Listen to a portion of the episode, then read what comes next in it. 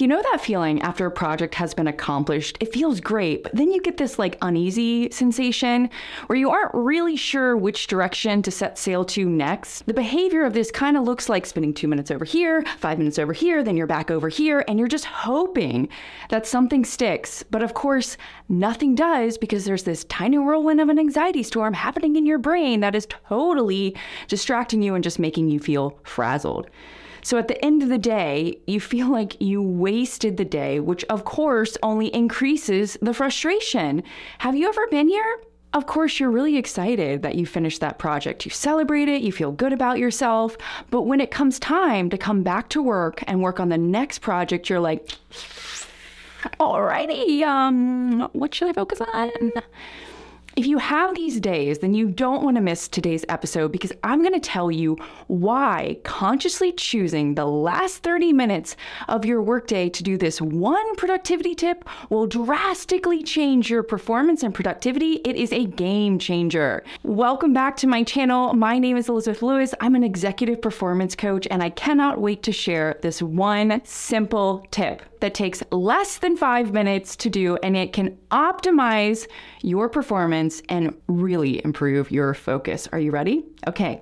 The tip is plan your tomorrow the evening before. So identify three to five things that you are going to do the following day. I know many people say do it in the morning, and well, that's okay. It's just that it's okay. It's not going to actually help you perform faster or better. Remember, a high performer can deliver 400% more productivity than the average performer. Now, I specialize in helping high performers optimize performance, productivity even more so, so this tip really is a game changer. But there are psychological and neurobiological reasons to also plan your tomorrow before you leave the office. The first reason is we think in two ways sensory based and language based thinking. Now, sensory based thinking is when you see an animal run across the road and you slam on brakes. You don't go, oh, maybe I should stop, right? You just do it.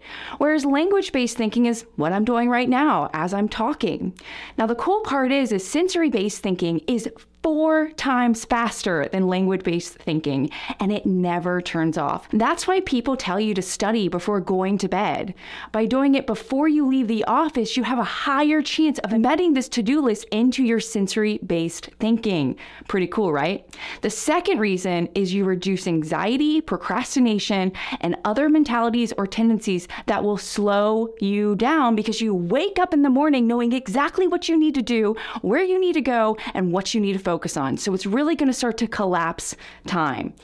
Now, let me ask you a question. How much more productive would you be if you saved 30 minutes every morning? That's two and a half additional hours a week.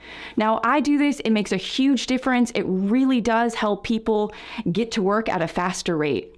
You'll also want to practice acceptance, be open minded, and willing to recalibrate when needed. But this can help you stay focused. As an executive or an entrepreneur, staying flexible and ready to pivot is key, right? Very few things go as planned. We know this. Remember, you will not stumble upon your goals. You're going to have to engage with them consciously and intentionally. That's how you get them. So go try this tip. Let me know how it goes and consider taking my free thinking trap quiz to see what automatic thoughts are slowing your performance down and keeping you not at the speed you want to be at. That link is going to be right down in the bio. Remember, I believe in you and I know you can achieve your dreams, and I'm rooting for you. Now go plan your tomorrow and create a great day.